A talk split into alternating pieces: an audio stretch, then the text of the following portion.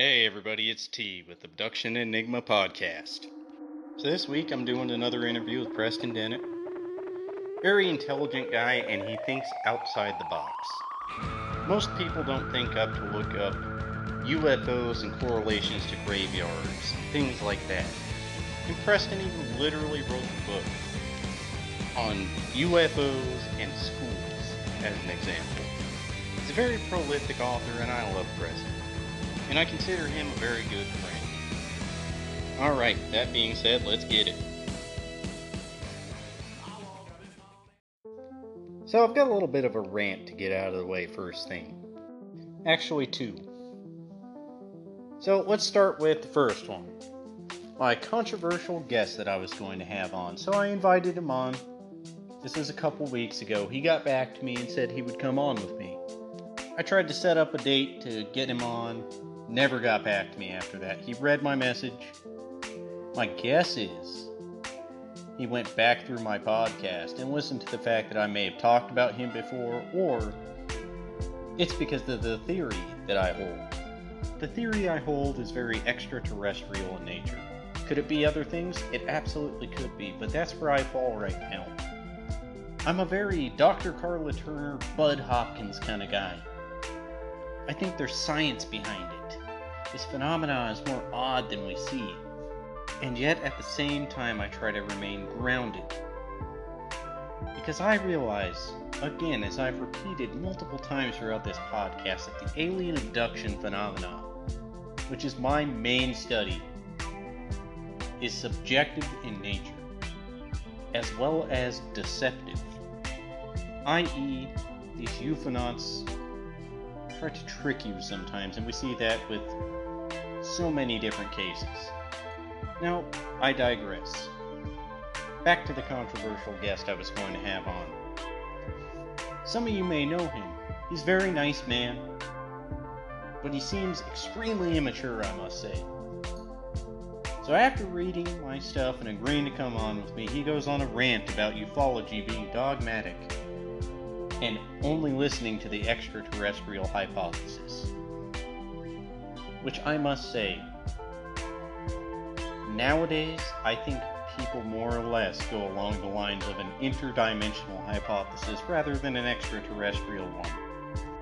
That being putting me in the fringe, being an extraterrestrial guy. Now, Nathaniel has had experiences with shadow people and what appeared to be a ghost, things haunting his dreams, but here's where the issue lies. Now, I was going to have a very cordial, nice conversation with Nathaniel, yet debate him a little bit on it. The issue lies with the fact that you have experiences like that, and then you link them into the extraterrestrial. We're not even going to call it that for this sake. You link it into the alien abduction phenomena. Now, when you hear him describe this on other podcasts, because I have, what you hear is a man describing experiences that are extremely and vastly different than an alien abduction. Now, along being a demonologist, he also calls himself an alien abduction researcher. I've heard him do that as well. And he also loves the work of Dr. Karla Turner. That is something we have in common, but we look at it two vastly different ways. But that's not the part that gets me the part that really pisses me off.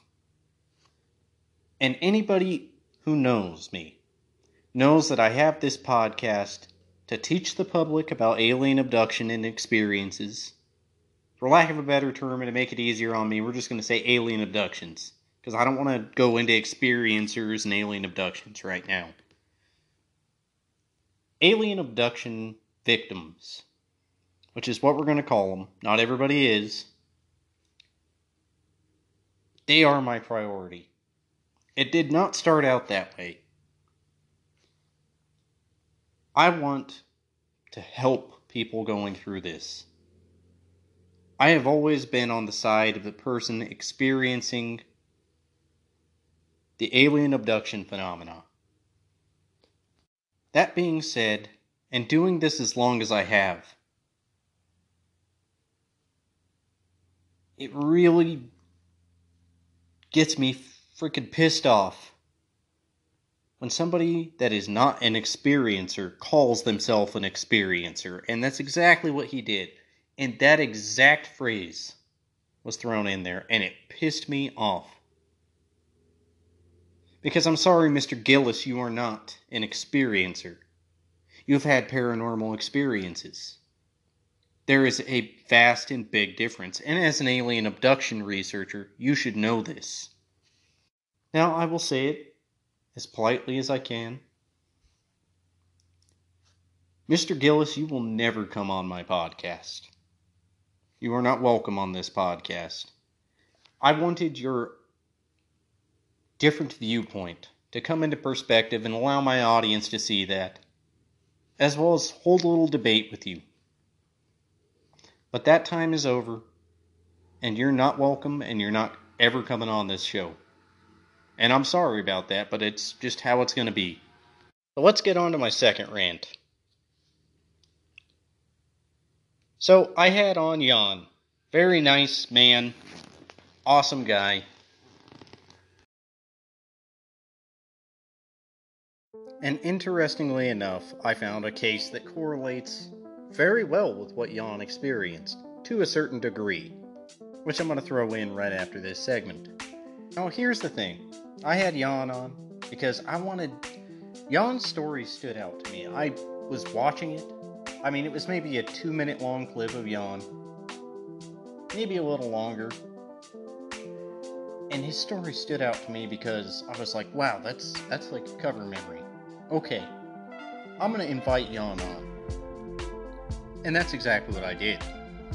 I figured my audience would love it. And you know what? Most people did. Myself included. But I did run across one person who did not. Who said, Aliens, the Greys, don't play those type of games, referring to the ringing on the doorbell and knocking on the window. And you know, you might be right. But when I heard that, that's not immediately what I took from it. I just kind of told myself, that's odd. And I think that's exactly what Jan did as well. He just said he was frightened to look out the window. Just as an example. When you're doing UFO investigation or speaking to alien abductees or experiencers, you don't just immediately go out of the way and call them a liar. You find alternatives and you keep them in your back pocket. Well, I said that during that podcast and I will say it now, too. I don't think Jan is lying. He distributes signs of somebody who has had the contact experience. So, for my alien abduction researcher out there who thinks that he knows it all, he knows the answer, he knows why they're here and everything, you wouldn't think Jan was lying. Because of the simple fact that when somebody has the contact experience, they go one of two ways. This is established fact within the alien abduction lore. It's either a positive life changing event or a negative event that affects you. Jan distributes those signs of a person who has experienced the more positive aspects of it and taken that away from the experiences due to his own perceptions. Now, if you were up on your research, you would know that there are cases that kind of correlate with Jan's to a certain degree. In the book Promised by Richard Sigismond, released in 2018, you find something very striking that I ran across. Now, I have this book in my Amazon cart and I haven't picked it up. And I really regret that now. Listening to another podcast, I heard one of the stories from in there, from Boulder, Colorado, of a husband and a wife and a baby that seemingly had an abduction experience. And maybe I'll do an episode on this, even though he covered it pretty well in the Point of Conversion podcast. So I want to thank him for that. But there's one part of their abduction that really stood out to me that you're gonna catch from our last episode. The husband joined bodies with the extraterrestrial that was on the craft. Or rather, they joined together. Now, I thought this would be interesting to throw in there, because that's exactly what Jan reported. Now, what does this mean for the alien abduction phenomenon? I don't know. Again, it could be perception. Could it have been some subconscious of joining minds together with oneself? Could it in fact have been two different minds joining together in one? i.e., extraterrestrial and human? Again, or could it have come down to perceptions?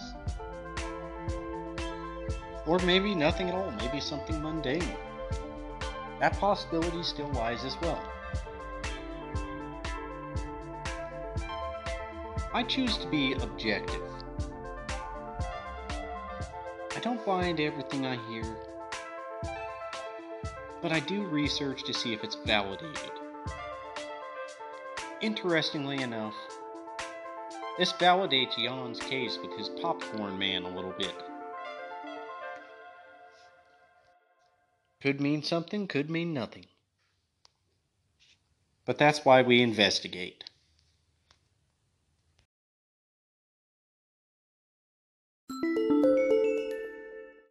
So, right here, I'm going to put in a quote of Bud Hopkins talking with Mike Clelland to paint a picture of what I was referring to a little better. It's only about 22 seconds long.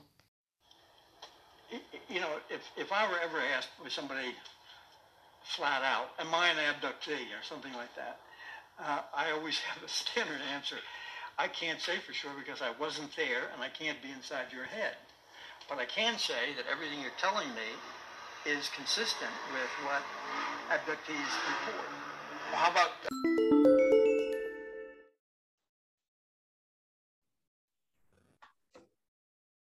I'm here with Preston Dennett and Dolly.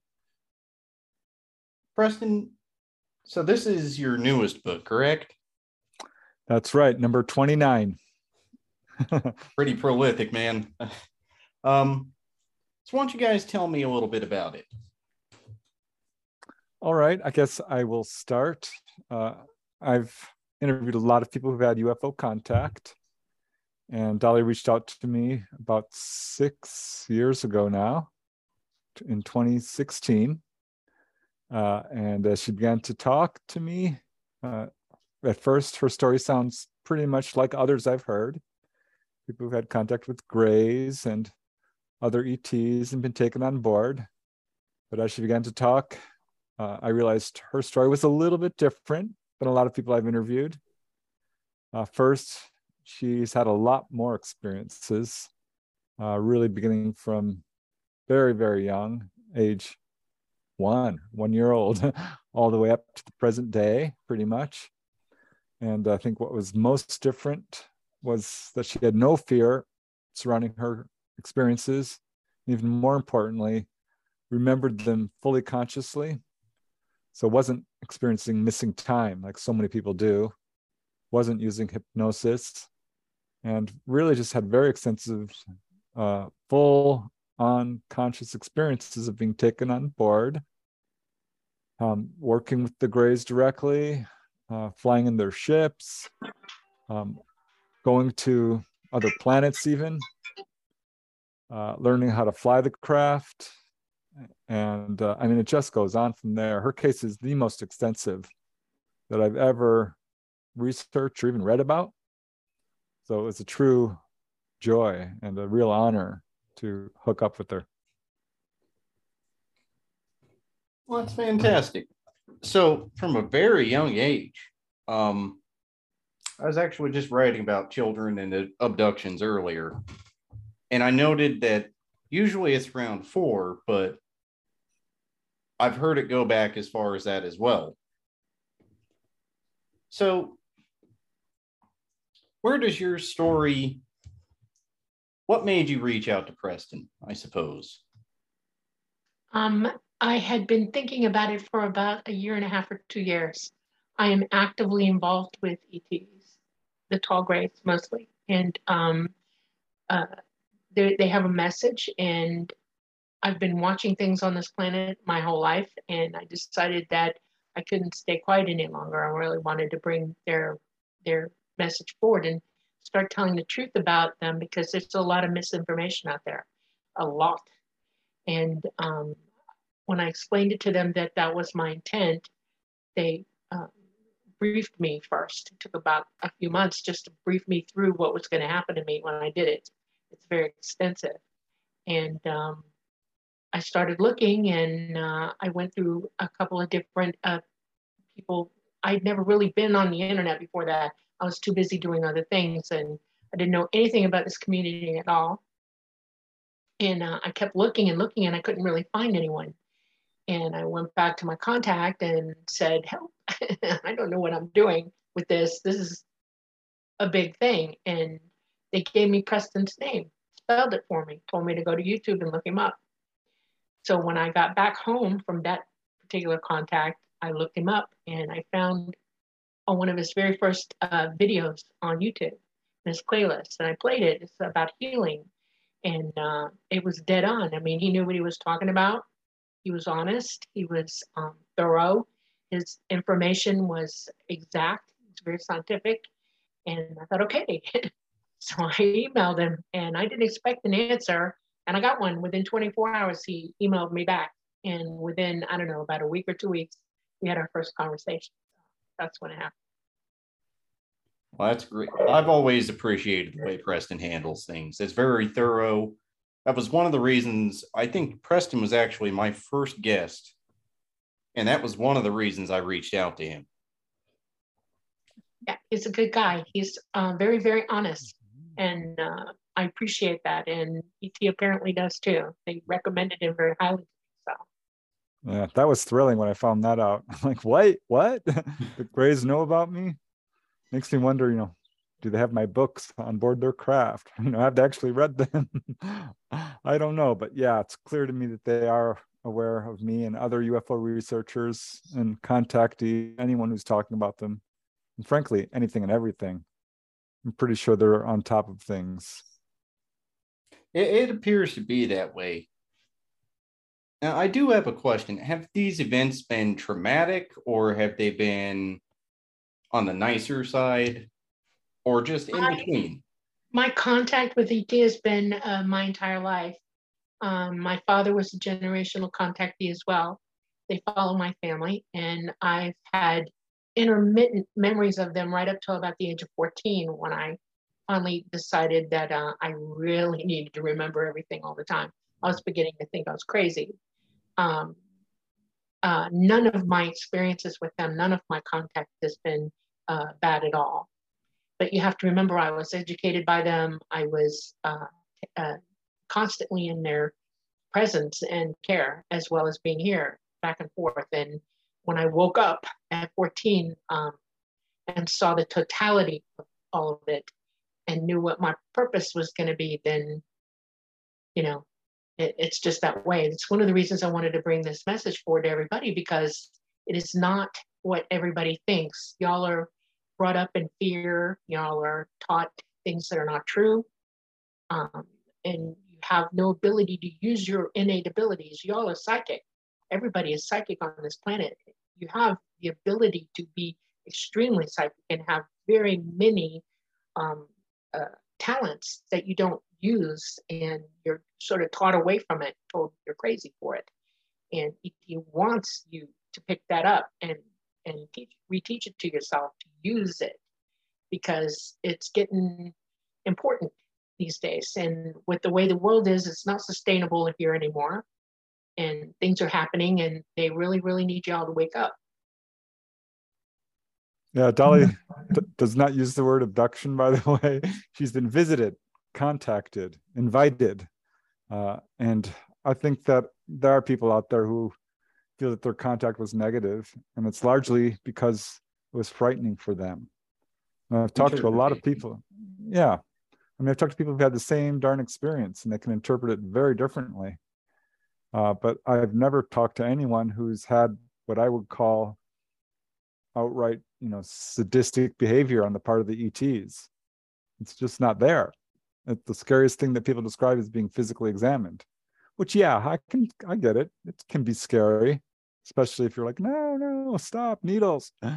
Uh, but as Dolly says, she's a nurse. Uh, no one likes going to the doctor. they often fight it and uh, feel it's a negative experience when really doctors are just trying to help you. And that's a pretty good analogy, I think, to what's often going on when people are taken on board. I think so as well. Um, I actually just got done saying it in my last podcast because this gentleman experienced not bad experiences at all, really. Um, and I think it does come down to that. It comes down to interpretation. And you find that over time, somebody will have a negative experience or they perceive it that way. And then over time, they kind of grow accustomed to it and see it not as negative anymore. Exactly. That's the pattern I noticed very early on, long before I met Dolly. I came to the conclusion that this was actually good for us. That yeah. the agenda is healing and guiding and teaching and warning and waking us up, this sort of thing. So, yeah, I think a lot of it, like I said, it all comes down to perception because you find that warning everywhere. Um, it seems to be for betterment rather than what's what's the term I'm thinking of? We'll just say nefarious purposes. I I don't see that. I've never run across that. As I've pointed out before, I I don't see them just beating the hell out of somebody on a UFO and bringing them back. You know, you don't find those kind of things. Right. No, it's the government who's putting forth an ET threat agenda, no narrative, and the media. And specific researchers too. I've been running into that a lot recently, and it gets my blood boiling, to be honest with you. That's why Dolly's story is so important. Sorry, Dolly. Go ahead. it, it, it is it is exactly what Preston just said. It is important uh, to, to begin the conversation with everybody and to get everybody on the same page where this is all concerned. Uh, disclosure is happening, whether the government wants you to know it or not. The people on this planet are starting to hear them talk. They're becoming more awake every day and they're starting to hear the message. And it is important to separate out fear and uh, negative uh, feelings and uh, just outright lies propagated within the public uh, to get everybody uh, understanding what is really going on. Disclosure isn't just seeing them, disclosure is understanding who they are and who we are in regards to them. I agree. And I wish we could get there a little quicker. Um, you know, one day it'll come but only time will tell. It's really very much up to us. It is up to each of us individually as well as wholly together, you know, as a group. Um, that's why they want you to explore your psychic abilities. They want you to learn so that you can hear them talking to you. They broadcast messages to us 24 7. When you wake up, when you wake up that ability in yourself, you'll hear them. You'll hear the truth. Uh, being psychic means that you understand when you're being lied to. Being psychic means that you can download information psychically. Um, instead of reading a book, you you can be downloaded whole amounts of information in a, minute, in a matter of minutes. Your education will really begin at a point in understanding everything. And uh, it's a really wonderful thing to happen, but we have to do the work to uh, work on that, you know? there's an app. uh, Russell Targ was a CIA operative and he was a remote viewer for the government. And he left some software for everybody to find. It's called ESP Trainer. Can download it on your iOS phone, your uh, Android, and on your lap, uh, laptop or your tower. And it teaches you and guides you through using your psychic abilities. And I like to recommend that to people because it helps we are psychic. You know, you are too. Uh, we have moments in life where you have good intuition. You'll be thinking the same thing as somebody else. You'll know when something's going to happen. You'll have a dream that comes true. These are all psychic abilities. Your job, according to what he's hoping that you'll do, is operated 24 7, wide open, so that you understand everything you need to understand. Because you're not being taught by the powers that be on this planet. You're being, you know, curtain down brought over you. You're being stopped from understanding, and they want you to hear the truth. Yeah, I almost don't like the term psychic because it makes it sounds like it's, you know, not normal. Yeah, it's actually a natural human talent. Most people experience, you know, multiple psychic incidents throughout their lives, whether it's a precognitive dream or an automatic experience or clairvoyance or telepathy this is some that's the normal way we're supposed to be right it is our sixth sense it is a natural sense in our palette of senses from with our body and our consciousness most contactees are that way for sure that's one of the things i started asking dolly about you know it's not just about all the ufo experiences she's had being taken on board and you know, going on this big sh- motherships and visiting other planets and stuff. You know, what I asked her, like, have you ever seen ghosts? Yes, she has. Many contactees report that having out of body experiences, remote viewing. Uh, recently, I was got real interested in levitation, involved with the you know contactees. I was doing a study of this because Whitley Strieber described it uh, he had a levitation experience. So did Stephen Greer, Dr. Stephen Greer, after one of his encounters. Bud Hopkins had at least two or three people who reported physically levitating after an encounter, afterwards, not during. Uh, Jacques Vallée had a case very early on, which he talked about, a doctor from France who was uh, healed of two conditions an axe wound on his foot and partial paralysis levitated in the weeks following his experience. I'm like, Dolly, have you ever levitated? And she did. Yeah, Dolly can describe that. It's amazing. Yeah. Um, first time was I was 10 months old in my crib. I was supposed to be napping and um, it was midday and uh, I was laying there looking at the windows and big bright light came in midday. And I was like, wow. And uh, next thing I know, I'm floating up in my own crib. And uh, when I got to the top of the rail, I flipped over. I was trying to go back down, and, uh, and my memory goes whoop, gone. It was traumatic for me at that moment at 10 months old, and I never forgot it. And then again, it hit me again uh, the ability when I was two. I used to play hide and seek in the house for my mom. And uh, I was always looking for new and interesting ways to confound her. And uh, we had these closets in Miami that were top closets, they weren't connected to the bottom closet. And I kept thinking, if I could just get up there, you know, she'll never find me. And I kept thinking about it, thinking about it, thinking about it. And the next thing I know, I'm on my way up into the closet. And once I went through the hole, I shut the door on myself and just had a wonderful time listening to her freaking out, looking for rain. Um, that was a really good day. Um, I'm able to do telekinesis. But another experience, I was in my 20s and I was painting the stairwell to the basement in our house and I had two paint cans in my hand. I was going to walk them back down the stairs, and I walked right off the top step into midair. And uh, I knew I was a goner at that moment, and I somehow levitated myself down slowly enough to make the turn and then land securely on my feet. And I didn't spill the paint, you know, maybe just a little splish of it. That's it. Um, I've levitated with ET. Um, when I'm with them, I can uh, levitate very, very easily. And I've often wondered why I can do it so easily them and not here. And uh, my opinion about it or how I feel about it is that everything's uh, very negative here and um, constantly inundated by um, tons and tons of very negative thoughts. And it makes it really hard for me to use my abilities unless it's an emergency. So.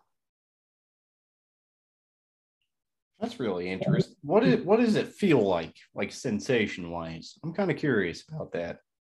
You um you become light, literally. I mean, it's not just weightlessness, it's you you sort of transmute into light itself. You know, you become uh, something other than you are, and your your astral body leaves you first and starts to go up, and your physical body goes up in light with you. You sort of bring it up. It's a weird experience. And uh, once you get up there and get into it, um, maintaining it like here is not easy for me, but um, with ET, I can just stay up all the time. So it's different, but you become light. L I G H T, light. That's interesting. Yeah, a lot of contactees do describe floating around when they're on board a craft, and the ETs, of course, as well. I always kind of wondered if that was technology, uh, but Dolly's, you know, filling in the blanks for me. He's like, she's like, no, no, this is actually a natural ability that they have and we ourselves have, which makes perfect sense. A lot of what people think is technology going on on board craft isn't. It is m- more spiritual, I guess, would be one way of putting it. I'm not sure that's the best way to describe what's going on here because it's it's normal for them at least. Uh, but yeah, it's not necessarily technology almost like a non-physicality would yes. be the best way to put it. Yes. Everything is light. You're light. We're all light. we the fact that you don't think you are is because you're in a third dimensional gravity heavy space here. And all your molecules and protons and everything are really densely packed together and you feel the weight of the stuff. Um, outside of this dimension, uh, your molecules start spreading out and you become light. And the further out dimensionally you go, the more light you become. So, and your consciousness, you're, you know, you're only indwelling your body, and your consciousness is light itself. And so you just pretty much go into what you really are. And you're using, you're using, your consciousness is ordering you around at that point, not the other way around, not the physical body holding your consciousness. Yeah, this speaks to how Dolly was actually uh, taught how to fly these UFO craft, uh, which sounds unusual, I know, for someone perhaps who's skeptical or hasn't done their research. But if you look into the UFO literature, you'll see many accounts of people who are taken up to the engine room or, you know, the control room, I guess, the helm, and sat down in the chair and taught how to fly these things. I've heard it not a whole lot, but definitely consistently.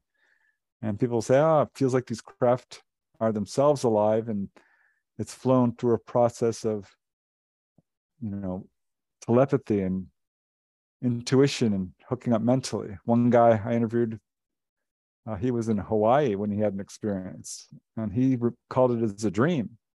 He said it was just he didn't have a whole lot of ways of describing it but said he felt he had hooked up completely and totally synced up with this ufo and Dolly described that in great detail. I mean, we go into a whole lot of detail in the book about how she learned how to fly these craft. And I've run across that in my research before as well. Um, it's not abnormal. Yeah, so, it's been going on.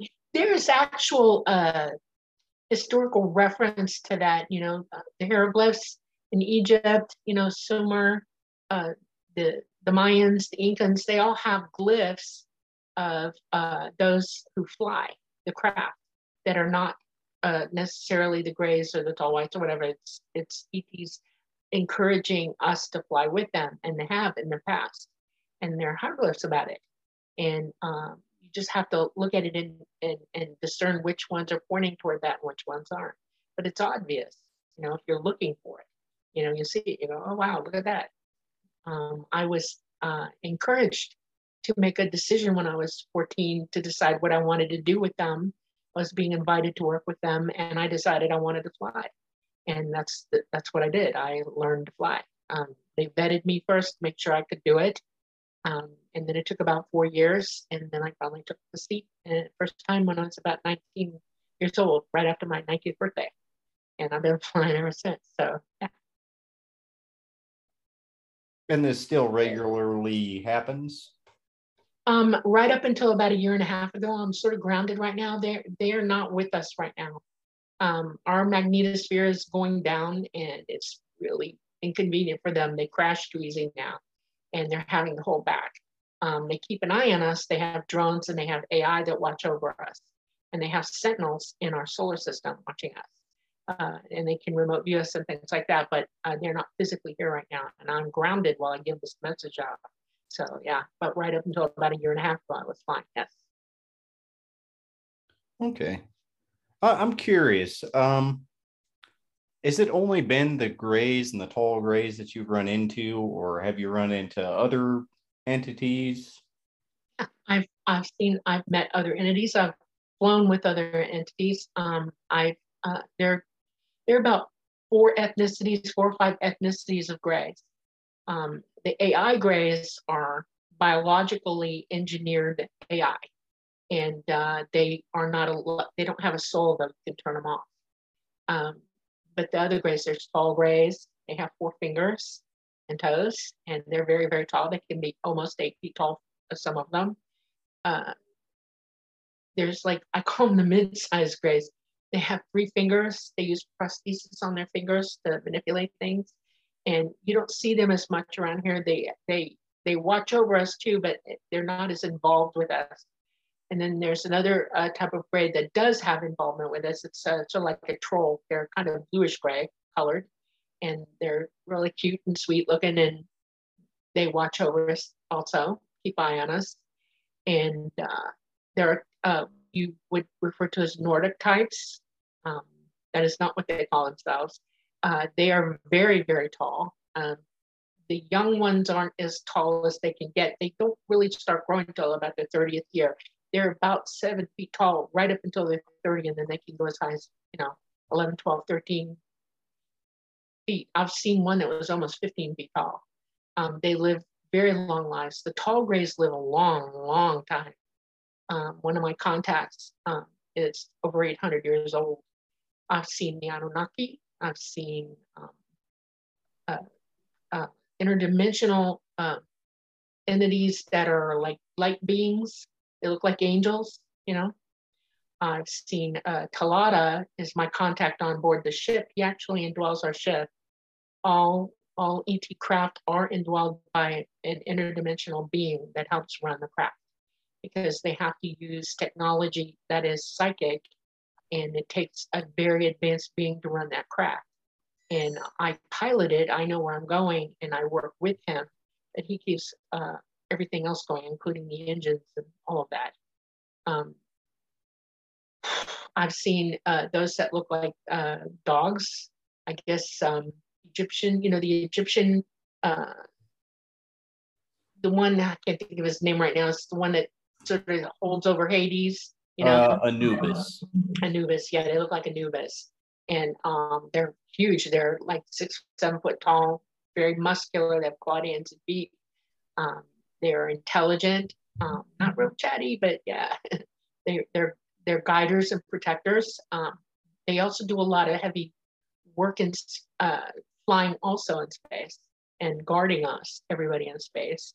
Um, we we uh, sometimes run into anomalies. You know, when you travel through light gates, there are things that can happen to you, and they sort of like watch out for us, and they run to us to protect us, or they help us when we need help that way. Um, if there's a crash on this planet, they're one of the ones that actually tries to get in and get everybody out. That's one of their jobs. Um, I haven't told Preston this. You're hearing it first time as well as he is. um, there are those that look like cats. Um, there are those that look as human as you and I do, and uh, they we all live in the same galaxy. Uh, so yeah, there's a lot of different. Our ga- our universe is pretty big, and our galaxy is very big. We have over 280 million habitable planets in the Milky Way alone, and uh, so yeah, there's a lot going on out there. That's very wow.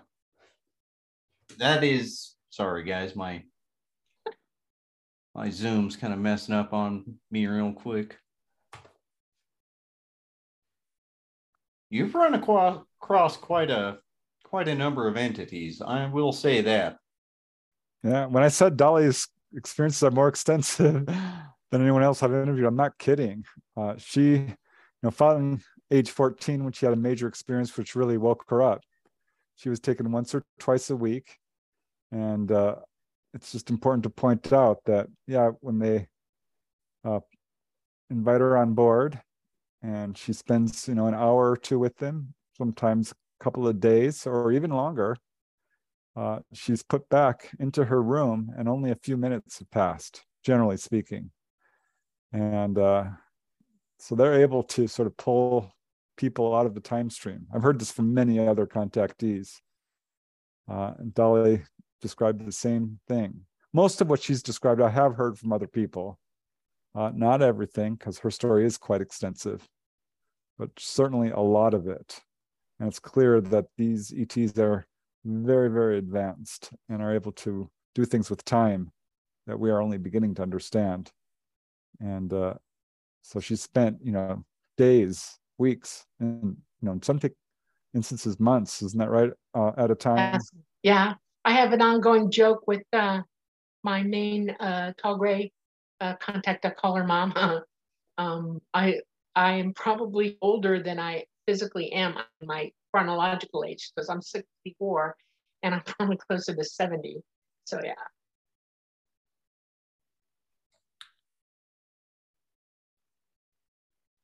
Trying to come up with some good questions for you guys. That's you've had some amazing experiences, it sounds like. I mean, yeah, the first time that happened to me, I was a little kid. I was about five and uh, we were living up in Wisconsin on my grandparents' farm.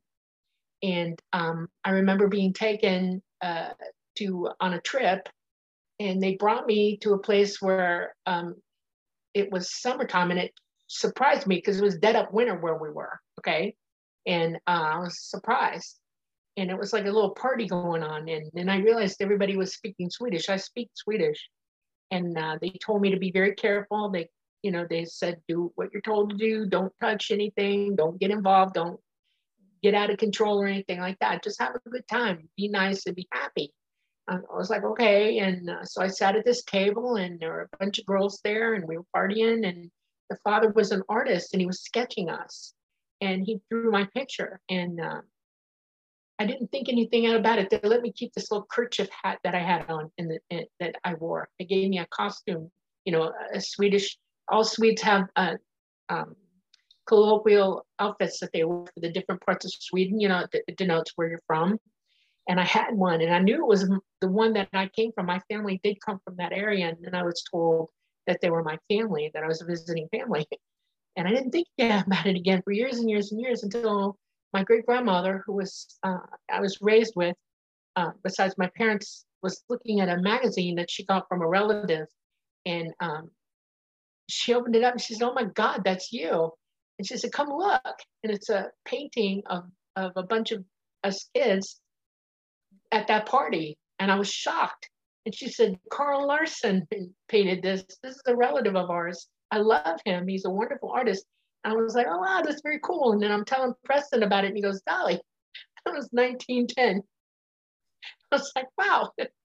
So, yeah, it's in the book it freaked me out. I, I realized, you know, suddenly with with great import that, oh, okay, I've time traveled. I didn't even realize I did it.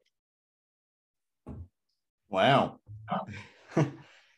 you guys just have me speechless tonight. I'm not gonna lie.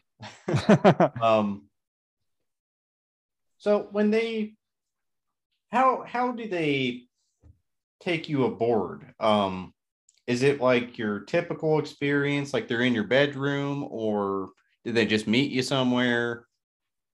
I've gone up a bunch of different ways. It's mainly um, they pull me up in a um, uh, energy beam.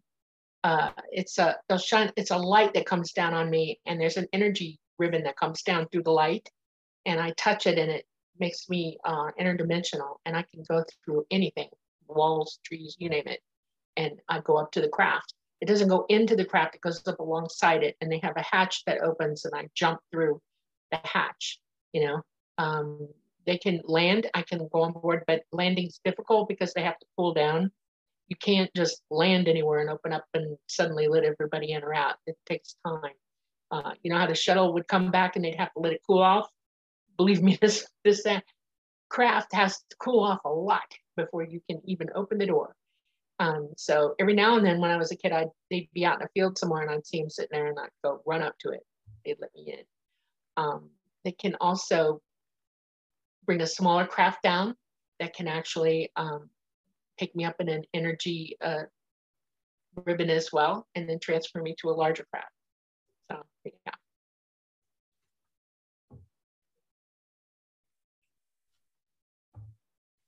I, like I said, you guys have me pretty speechless. Um, I see we're running close on time here too. I, I'm just trying to figure out how to phrase things. Just say it. It's okay. well, I'm trying to wrap my head around some good questions for you, and I'm not really coming up with any right now. I, have been doing a lot of research today. I have a lot on my mind. Um, I'll, I'll tell you what. We we are their children. They are our progenitors. Okay. They are as human as we are. They dime out differently, but everything in the universe is related to everything. If you've got DNA, you're related to it. And the human genome is throughout the universe. We're all bipedal. We all have hands and feet. You know, we all eat, we all sleep, we all drink, go to the bathroom, procreate. We do all of that stuff. We just look a little different from one another we have examples of that on earth. We all look a little different from one another. We're darker, lighter, shorter, taller. These are not abnormal things. Um, the reason that they're visiting us is that for that reason alone, they watch over us. They've been watching over us for eons. We are their children, like I said, and they're watching us evolve and they're hoping that we catch up to them so they can invite us back into their society. Uh, we're not doing such a hot job right now our society, our world society is in a big mix and mess, and we're clueless and we're not thinking straight, and it's time to wake up. That's why they're here. They're going to break and make their presence very well known, and they're working on it. They've got world governments here who don't want us to know the truth, that are used to keeping us uh, as their workers. Um, I would use even the word slave. And uh, they want us to break free of that. They want us to realize who we really are. Well, that's like I said, all I can really do is just be baffled. I mean, it's amazing story. Uh yeah. Preston, where can people find your book? Uh, you can get it on Amazon, other online retailers, uh, or at bookstores. If they don't have it, they will order it for you. I do have a website as well, just punch my name and it should take you there. I'm all over social media YouTube, Facebook, Instagram, Twitter. Dolly has a YouTube channel as well. I should mention her name, Dolly Safran, all one word. And she's put out a lot of the photos and films that she's been able to get supporting her case. She has a lot of evidence supporting her case, corroborating witnesses, medical evidence, all kinds of stuff. So, I mean, that's an important point because her story is amazing. People say extraordinary, you know, stories require extraordinary proof, and she has that. Well, I encourage you guys to go check out Dolly and Preston. Um, I, I'd love to have you guys back on at some point if you're willing. Well, yeah. I'm... now, Preston was generous enough to send me the book, which is freaking awesome. That's something I do appreciate. Now, again, I really don't know what to make of Dolly's case. As you can see, it baffled me a little bit, kind of threw me off. I'm gonna have Dolly and Preston on again. I I have more questions. Some of which are very hard because I'm sorry, and I know some are gonna disagree with this, and if you've been listening to my podcast for a long time, you know. When it comes to the ancient astronaut theory, that one is hard for me to bite onto. There's a lot of good evidence, but again, it's subjective. It could be something completely different. Now, as far as the human genome on this planet and why we have so many different ethnicities and things like that, that's more adaptability evolutionarily on certain areas on this planet. That's what you find. It's not that the genome is any different. Now, if she's referring to astrobiologically, that's a possibility. It's never been proven. The building blocks of life are throughout the universe. It's just whether they've come together in a certain manner to produce a humanoid kind of form, which is possible. Now, another thing is, I realize that through my last two podcasts, it sounds like I'm real love and light, right? Well, that's not the case. And really, I kind of contradict myself a little bit because it's not that everybody gets over an alien abduction over time. Some people still hold on to it as a very negative experience, but widely, what I've noticed on a more larger scale is people adapting to it and viewing it as not as negative. Now, again, Preston does great research, and I trust him on this. I have to still go over the book, so I'm sorry, Dolly and Preston, I don't know what to make of it just yet until I go through the book, but I withhold my judgment. Now, there is one other thing that does come up, and this was pointed out in another podcast as well, not just mine, and that's the deceptive nature of these entities. That is a fact. That happens with abductions and experiences. And for the sake of the whole thing, I'm just going to call them abductions. Because that makes my life easier. So, what you have during abductions is a little bit of manipulation. I don't actually think that there's any case out there in which a little manipulation isn't used. That's including Betty and Barney Hill, Whitley Strieber, Dr. Karla Turner, and many others. Now, I think it's important that you take that in mind because that does happen. It's been noted by Jacques Vallée, Bud Hopkins, John Mack, again, Dr. Karla Turner, Dr. David Jacobs, a ton of people have noted that. And to be honest, it's just a fact. So she may believe these surface level things, but really it could have a deeper meaning. And one of the main issues with me, and this isn't with Dolly's case, just anybody, is anybody who says that they have the answers. I'm extremely skeptical about. Because if you say you have the answers, as we all know from history, you do not have the answers. This would not be an enigma. It would be solved already. So if the answer is to bring peace, well, there's easier ways to do that. If the answer is to take us over, as I've heard, well, there's easier ways to do that. I still fall down right in the middle. The entities or ufonauts seem to be neutral.